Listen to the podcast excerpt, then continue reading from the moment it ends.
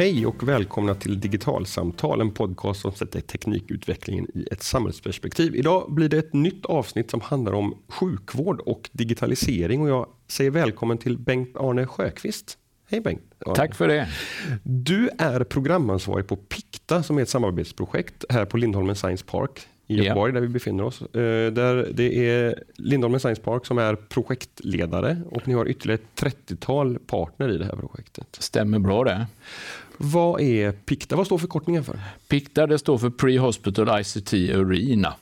Eh, och det säger väl ganska mycket vad det handlar om egentligen, nämligen att se hur vi kan öka nyttiggörandet av IT och kommunikationsteknik eller e-hälsa eller digital health eller vad man nu vill kalla det i den prehospitala vården. Då får vi ta en definitionsfråga till först ja. innan vi går vidare. Vad, vad är prehospital vård för någonting? Ja, prehospital vård, om man bara översätter rakt av, så betyder det vård som sker innan man kommer till ett sjukhus. Och det, så som vi definierar det kan vi säga, alltså det lättaste är att man ofta tänker att det är en ambulans som får omkring med blåljus. Och det är ju i och för sig rätt, för det är ju en del i det. Men det kan vara mycket bredare än så. Vi, vi kan ha vård som utförs till exempel av sjöräddning eller fjällräddning. Det, vi brukar säga att när vi tittar på prehospitala kedjor så ser vi från det en incident händer av något slag som behöver vårdhjälp till dess att man har tagit den patient eller de andra flera personer som är inblandade till rätt sjukhus eller rätt vårdnivå och rätt plats. Mm. Så det kan vara ganska mycket och vi inkluderar även då den delen som handlar om att ta emot larmen, alltså det som 112 och sjukvårds eh, larmcentral och liknande gör för att larma ut rätt typ av resurser. Så ni inkluderar även den personalen ja. som, som sitter så, där så det, i den här vårdkedjan? Eller man kan säga också, vi har ett annat exempel.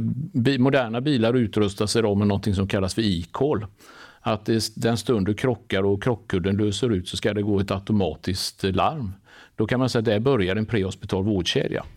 Så vi håller på att titta på detta, hur vi så att säga ska kunna optimera att få mer information från ett fordon till exempel som gör att vi bättre kan prioritera och styra vilka resurser som krävs för att hantera den här på bästa sätt. Mm, okay. Så redan där börjar då så att säga insatsen för att erbjuda en bättre sjukvård och slutändan rädda mer liv eller reducera skador. Mm. För innan vi kommer in på, det, på liksom digitaliseringsaspekten här så skulle jag, vad, vad, liksom, vad är vad, vad, är syftet, vad är ambitionen med den här prehospitala vården? Vad, vad, vad, är det man vill uppnå i den här delen av vårdkedjan? Ja, det är, man kan väl säga att eh, en gång i tiden, vi, det lättaste är nästan att utgå ifrån ambulanssjukvård, för det är de flesta har någon slags relation till det. Och då kan man säga, när, när jag började titta på det området för ganska länge sedan, 30 år sedan eller någonting nu, så var ju ambulanssjukvård ungefär att man plockade upp någon person någonstans och så körde man så fort det gick in till akuten och därmed var det klart.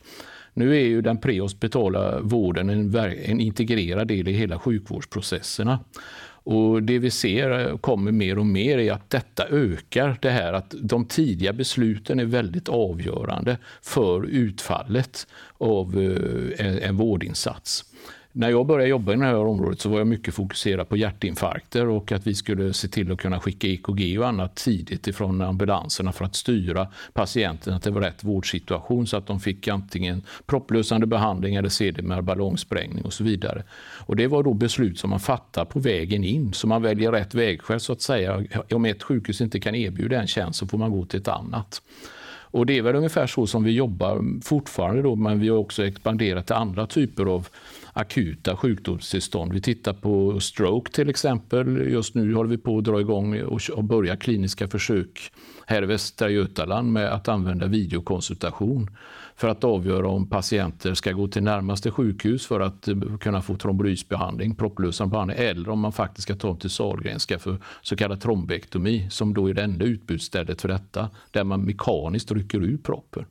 Och detta är då tidsaspekten är här oerhört viktig, så då gäller det att stödja dem i ambulansen med hjälp av videokonsultation från experter på sjukhuset, så att man kan fatta de här besluten. Det, det blir jag jätteintresserad av att komma in på, på det faktiska exemplet, men, men, men, först skulle jag vilja hänga kvar i, i den liksom, utvecklingen som du beskriver. För på något sätt så, så säger du att, att ambulansen har gått från att vara liksom en, en, en en snabb transportlösning för en skadad eller sjuk till ett sjukhus till att vara ett ställe där ambulanspersonalen nu faktiskt påbörjar behandling och diagnostisering på ett helt annat sätt jämfört med ja. för 30 år sedan. Precis. Och därav kommer ju det här med IT och ICT och beslutsstöd och AI och allt detta in. För att om du ska kunna fatta de här avgörande besluten så kan man väl säga att om, om du är sjuksköterska på en hjärtavdelning så vet du ungefär vad de patienterna lider av som är där. Men är du i en ambulans så kan du stöta på vad som helst och är ofta en ganska komplex miljö.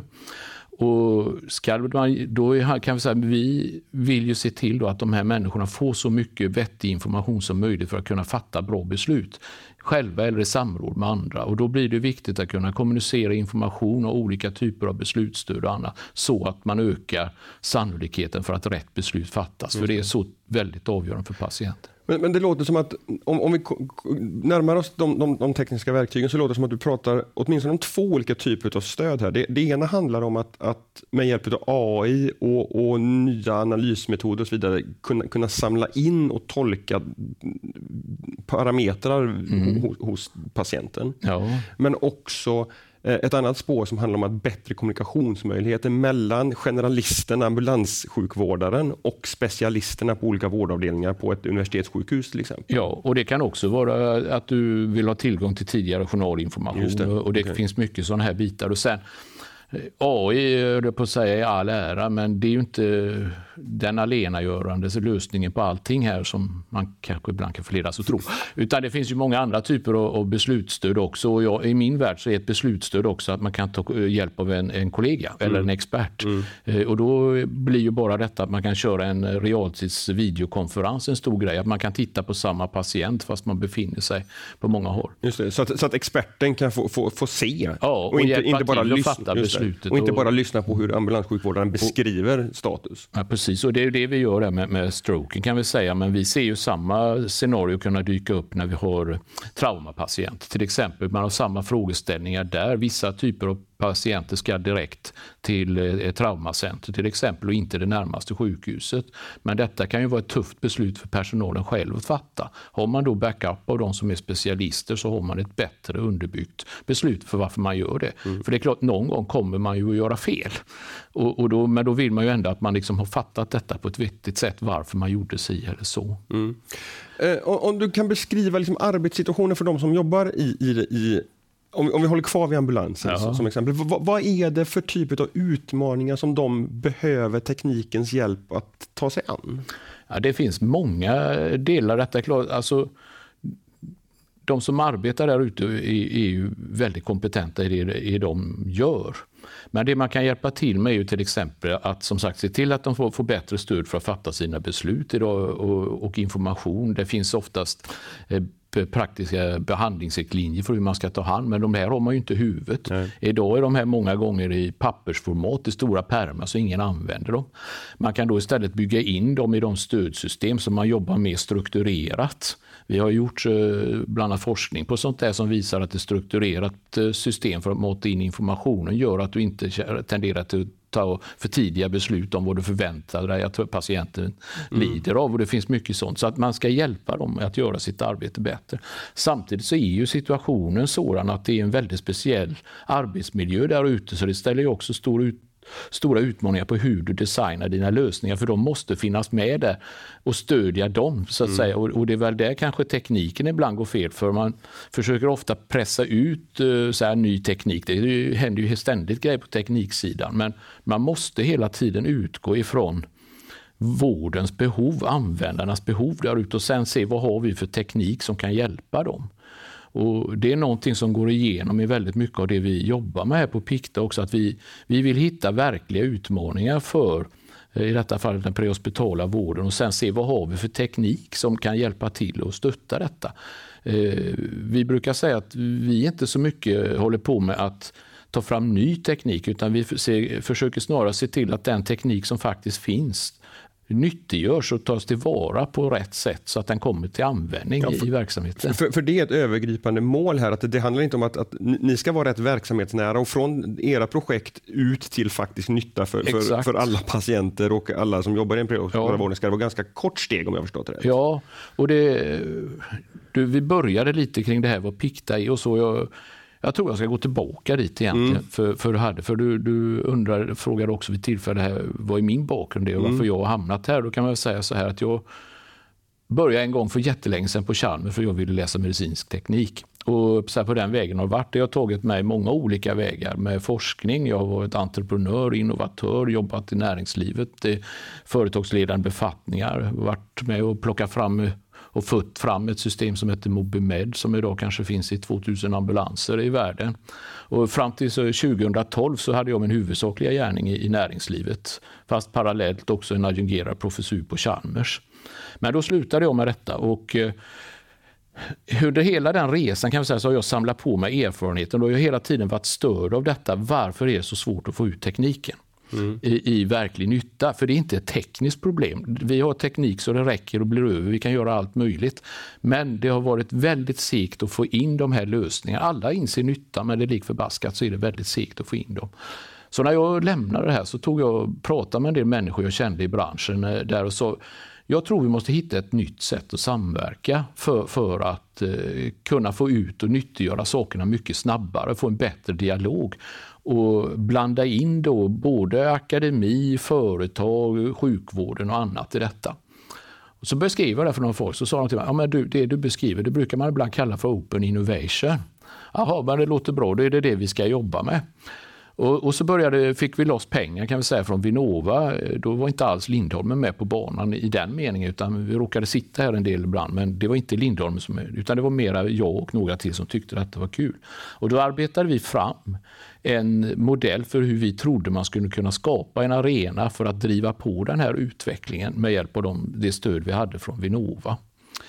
Och eh, eh, och sen så blev det liksom modellen och sen hade ju Lindholmen redan andra typer av öppna arenor så det var ganska naturligt att när nästa fas kom så okej, okay, vi lägger det här för det blir väldigt bra sätt och för här finns kulturen för detta. Mm. Då.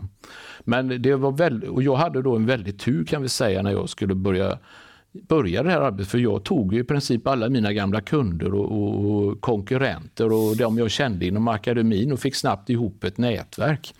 För jag hade haft förmånen då under ganska många år att jobba med affärsutveckling och strategisk utveckling som hade gjort att jag hade ett brett nätverk.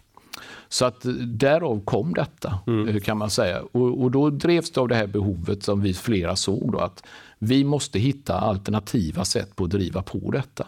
Och det är också det som har gjort att eh, vi här på Pikta har de här idéerna då om att ja, vad är våra verktyg? Ja, för det första är vi helt öppna. Alla som vill vara med och utveckla det här är välkommen på våra events. Vi har till exempel något som heter Metis Forum några gånger då och då där vi har heldagsseminarier med olika aspekter på detta. Det kostar inget, inga medlemsavgifter och sånt, utan vi tycker det är viktigt att folk kommer hit och, och är med på de här bitarna. Och där ser vi att det är ett sätt att sprida kunskap om saker och ting som sker. Samtidigt är det en möjlighet till nätverkande mellan alla dessa aktörer, för vi har från hela triple helix-sfären mm. med i de här mötena. Och sen också så i det här så försöker vi definiera bra projekt att driva för att skjuta på kunskapsfronten och skapa ny kunskap som inte finns eller med det goda exemplets makt visa vad man kan göra. Mm. Och då har vi kört ett antal sådana projekt här då och eh, tycker jag då naturligtvis att de har varit framgångsrika. Men, men, men ett, ett av de projekten som, som jag studsade till på och som, jag inte riktigt kan påminna mig att jag har sett något, något liknande i någon annan nisch, det, det är att ni, ni har en, en en ambulans mm. som, som, är en, en mobil eh, testplattform kan man säga. Just eh, men, men, som också ibland faktiskt fungerar som en extra resurs i ambulanssjukvården här ja. i, i Göteborg. Kan, kan, du berätta om liksom, tänket ja. kring den här ambulansen? Det, det är en väldigt eh, kul sak att vi har fått till detta, men det visar också lite grann, tycker jag, är väldigt tydligt på det engagemang vi nu har fått också för ambulanssjukvården här, här i Västra Götaland som är med i detta. Och nu i detta fallet är det Sahlgrenskas ambulansverksamhet. Då. För de är väldigt mycket engagerade i det arbete vi gör. Men att vi har den här testambulansen nu då, det är ett, också ett projekt då som finansierat av Vinnova. Att det är väldigt svårt idag till exempel att bedriva forskning prehospitalt i alla skeden. För vi har ju faktiskt sjuka människor att göra och det är svårt att, att, komma till överallt och placera in lösningar och sånt i den rullande sjukvården. Men man kan komma väldigt långt med att göra fullskaliga simuleringar som är en bit vi har utvecklat väldigt mycket i det nätverket vi har, bland annat med folk på, i Högskolan Borås, på Prehospen och andra. Mm. Så vi jobbar mycket med fullskaliga simuleringar och nu kan vi göra detta i en ambulans. Och den utrustar vi nu då med olika kameror och sånt här. Den kommer också ha en, ett, ska vi säga, ett plug and play-gränssnitt i tanken mot en modern IT-infrastruktur, nämligen den som håller på att rullas ut i Västra Götaland. Så vi ska kunna använda eh, tänk, för, säga, eh, journalinformation och liknande och mata mot den och kunna prova det här. Och I och med detta kan vi också se hur hela vårdkedjor fungerar, hur fungerar verktygen, hur fungerar samspelet med de som finns på sjukhuset och så kan vi använda det. Och som jag sa, vi har använt det i andra projekt och jag vill nämna framförallt ett projekt eh, som är ett, som kallar ett blueprint för hur vi vill att ett sånt här projekt ska gå till. Och Det är det projekt vi nu kallar för eh, VIPS, då, videostöd den prehospitala strokekedjan. För det, jag tror vi har på ungefär tre år sedan det var bara en sak på papper. Och där började vi då med att vi såg att det fanns ett väldigt klart nytta med att om vi kunde få ut, jag nämnde detta lite tidigare, mm. expertens kunskap för att bedöma vart vi skulle föra patienterna, eh, vilket val vi skulle göra för behandling. Och eh, då började vi med att vi, när vi skissat på tekniklösningen, började med att göra simuleringar och utrusta en ambulans med kameror och körde med säga, simulerade riktiga patientcase. Vi hade läkare som spelade sina egna patienter, ett antal typcase. Och så lärde vi oss hur samspelet skulle fungera mellan ambulanspersonalen, vad de behövde se inne på sjukhuset. Vi lärde oss vad kamerapositioner skulle vara och annat och såg också vilken påverkan det hade på själva processen. Sen när vi hade gjort de försöken och utvärderat det så gick vi nästa steg och där är vi nu. Vi har ute tre riktiga ambulanser som vi kör ute i verklig klinisk eh, eh verklighet. Då. Och eh, då var det betydligt lättare att gå dit för då visste vi, eh, hade röjt undan en del fallgropar. Vi visste hur detta skulle fungera. De som är inblandade på sjukhus och i ambulansen vet hur detta ska gå till.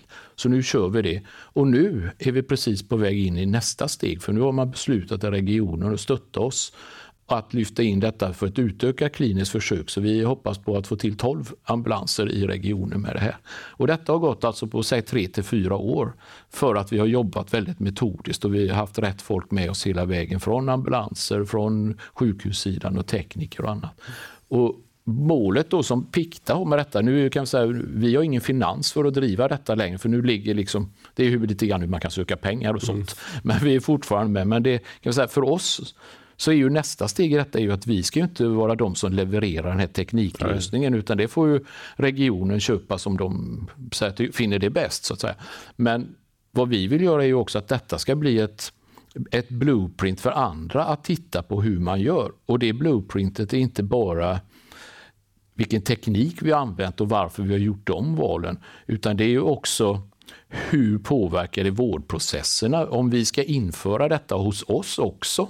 Ja, hur måste vi ändra vår organisation? Och den tre, tredje biten är också att vi vill ju då att det också ska finnas med någon slags utvärdering av vad innebär detta kliniskt? För det är mm. det vi ska köra nu när vi utökar ambulanserna. Vi ska se vad, hur påverkar detta det kliniska utfallet? Blir det mycket bättre? Och då vet ju andra som vill göra detta, för det är många som naturligtvis vill införa det här, att så där kan vi göra och det där är vad vi kan förvänta oss. Och mm. vi vet att vi i förväg måste ta de här eh, anpassa vår organisation till detta. Och, och, jag kan spinna loss ordentligt på detta med simuleringar för jag tycker det, det var en riktig aha-upplevelse för mig när vi gjorde det i ett av våra allra första projekt. För att, eftersom jag själv har jobbat och försökt att, att sälja e-hälsolösningar runt om i Europa och Sverige och sånt här då inför den prehospitala vården. Så kan jag säga att det man typiskt gör där det är ju att du tar fram en hårdvara eller någonting, du tar fram en mjukvara, du tar fram ett utbildningspaket, du har säkert fokusgrupper, du åker med en ambulans någon gång och, och så vidare. Men det jag inte hade med mig då var att jag kunde inte tala om för våra kunder hur, vilken påverkan får det på er organisation? Mm. Hur bör ni göra för detta? Jag hade inte heller sett i så autentiska, kontrollerade försök hur våra mjukvara fungerade gentemot personalen, som jag kan göra nu. Och jag tror att generellt när det gäller att föra in IT-system så tror jag alltså att detta med att göra simuleringar och sånt där är fantastiskt värdefullt. För jag tror att många försök att implementera IT inte går så bra på grund av att man faktiskt inte har provat innan. Man är inte införstådd med vilka problem man kommer att få, hur arbetssätt kommer att påverkas och annat. Så jag tror att success-raten skulle öka betydligt om man på fler håll eh, tog sig tid att göra simuleringar. Och det var lite grann sådana här resonemang vi förde när vi gick in och sökte de här pengarna. För vi såg det fanns, det är inte bara att det är svårt att bedriva forskning utan det finns så mycket mera mm. i detta att kunna prova och, och, evaluera innan man går ut i skarpt och gör det. Mm. Men jag vill sticka iväg en liten annan ja. tangent här. Eh, för, för, för, jag tänker också så här att, att, om nu syftet här är att, att det som ni jobbar med är sånt som ska göra faktisk nytta ute i, i den skarpa sjukvården om man säger så. Eh, så, så ambulanserna möter så otroligt många typer utav, mm. utav fall. Hur, hur, hur, att, att ni landar just med, med strokepatienter till exempel, vad, vad, vad, handlar det om? Ja, det är väl, eh, man, man, kan säga att vi kan sortera in dem i det vi kallar de tidskritiska akuta sjukdomstillstånden. Mm. Det finns ett par sådana som vi eh, har varit på olika mycket nu. Vi, vi börjar ju, själv börjar jag ju på hjärtsidan kan man mm. säga då, med hjärtinfarkterna. Där har vi inte gjort någonting nu egentligen, för där är man ändå ganska långt kommen när det gäller införande av det här med att skicka EKG och sånt där. Det är liksom rutinen eh, idag och eh, det finns säkert mer att göra, men där har vi inte gjort något. Men vi kastar oss på detta med stroken.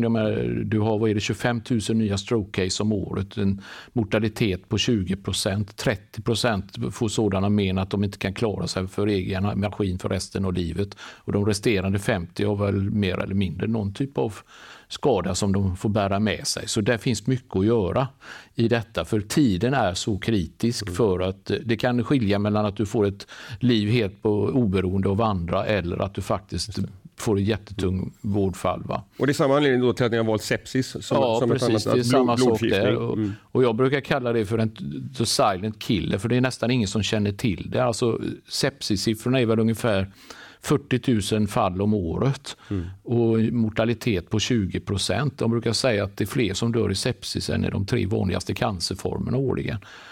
Och, och sen har du trauma, då, trafikolyckor, men även andra typer av trauma som också är tidskritiskt och det är viktigt att du hamnar rätt. Så vi har börjat titta på dem för vi tycker att man ska inte prata om kanske low hanging fruits här, men vi ser att där kan vi göra en signifikant skillnad mm. Eh, i med att om vi kan få ut sådana här lösningar.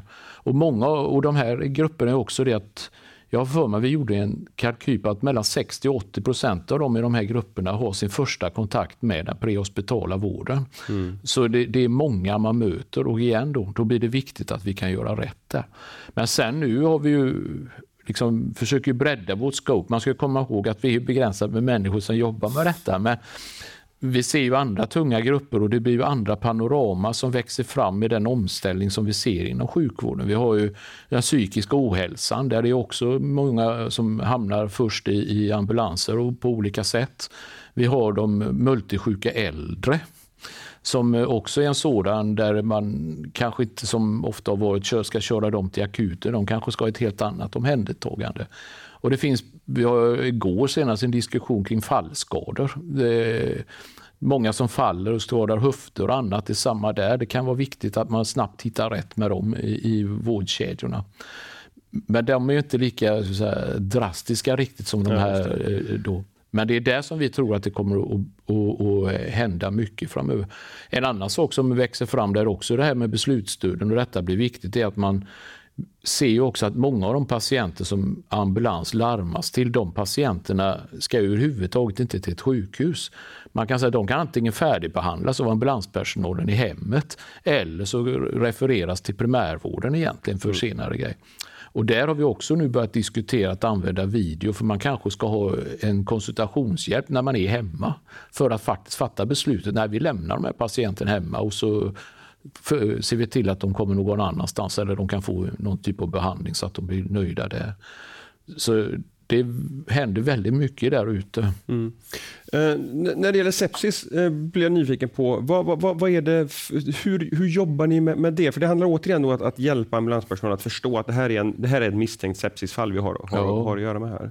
Eh, där, grunden till det projektet var ett eh, kan man säga, jag har länge gått och grunnat på sepsis, för det har ju funnits där och om man jobbat i den här branschen ett tag så vet man att det är det. Men det har aldrig riktigt blivit något genomslag. Man har sett att det har funnits eh, olika typer av eh, checklistor och annat för det här, men det, det, har aldrig slagit igenom riktigt. Och sen så gjorde vi en förstudie här där vi gick ut och tittade på hur ser det faktiskt ut där ute. Och det visade sig då att eh, som sagt, det var mycket folk och så vidare som drabbas, men det fanns dåligt med hjälpmedel och de som fanns där var ganska dåliga. Det fanns vissa studier de kunde till exempel hittat eh, kanske typ 12 procent eller någonting av fallen tidigt då. Och då började vi grunna på det där borde man ju kunna göra bättre.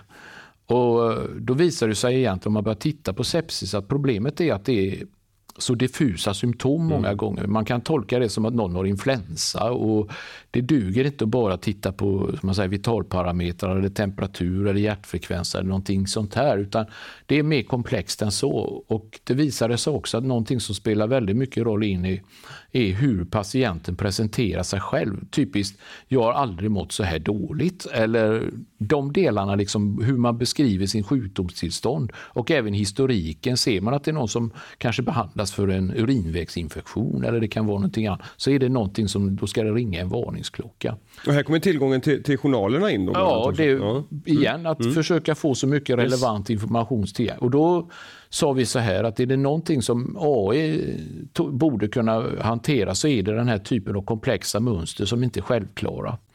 Så då drog vi igång och fick stöd ett projekt där vi ville se på möjligheterna att använda AI för att eh, hitta, förutsäga risken för sepsis. För vi kommer aldrig kunna i ambulansen säga att detta är sepsis, mm. men vi kan säga att här har vi en betydligt förhöjd risk för att den här patienten har sepsis och då ser vi till att anpassa resten av vårdförloppet för detta så att man gör sig beredd att ta emot den här patienten med den a priori-kunskapen. Och kanske ändra sitt arbetssätt i ambulansen också för man vet att detta är situationen då. Men, men, konkret ute i ambulansen, hur, hur, hur, ser det här ut? Är det typ av ett frågeformulär som ambulanspersonalen får ja. fylla i då? Så... Ja, ja, både ja och nej kan man säga. Eh, så som vi ser det, eh, implementeringen av detta, det är ju att det finns ju många olika typer av IT-stöd i ambulanser idag. Och ofta så bygger man dem då i att man följer ett eh, standardiserat Eh, procedur för hur man tittar på en patient. Du kollar först liksom ABCD andning och, och de här Ett flödesschema ja, och är det så här du, så fortsätter vi dit. Ja, och så mm. händer och du tar anamnesen och du tar mm. vitaldata och sånt. Så, så, det är liksom grundsystemet att man jobbar som man alltid har gjort. Och sen så brukar jag säga att då ska den här AI-lösningen ligga och sniffa i bakgrunden och titta på den informationen som kommer in. Och när den liksom får en hit här, liksom, oj då, här är mycket som tyder på att eh, detta kan vara eh, en sepsis, då signalerar man det på något sätt till eh, personalen där då, och så får man då agera utifrån det. Och I det här projektet då så kan man väl säga att vi kommer ju inte att ta fram den här algoritmen i, i det här projektet, så i, det, i alla fall inte i den här första fasen vi är utan vi kommer att eh, göra lite olika saker. Men vi, om vi säger så, ska man göra den här typen av system så brukar jag säga att det finns tre steg i den här vägen.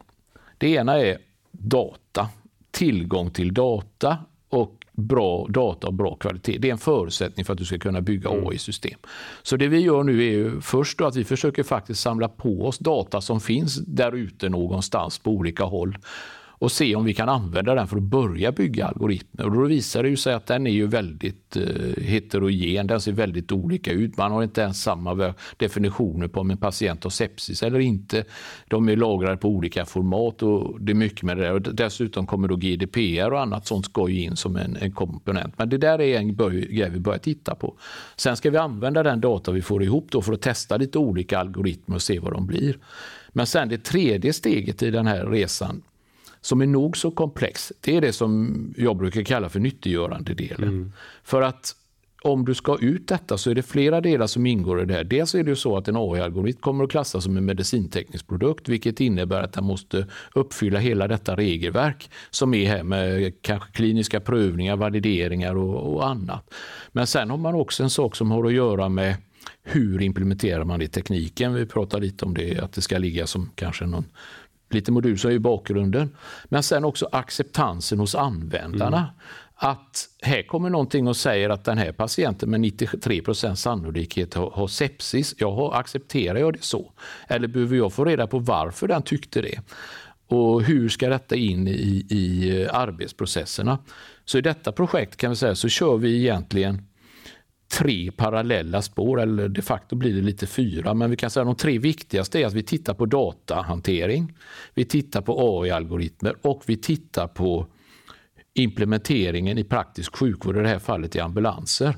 Och då igen kommer då vår intressanta testambulans in. Mm. För vi kommer då att köra med ambulanspersonal olika patientkategori där vi simulerar olika typer av eh, sådana här system, hur de fungerar och sen ska vi studera hur de väljer att använda detta. Eh, I slutändan kommer det bli, vi kommer göra lite andra försök innan med dem för att välja ut vilka vi i slutändan ska testa lite mer skarpt. Då.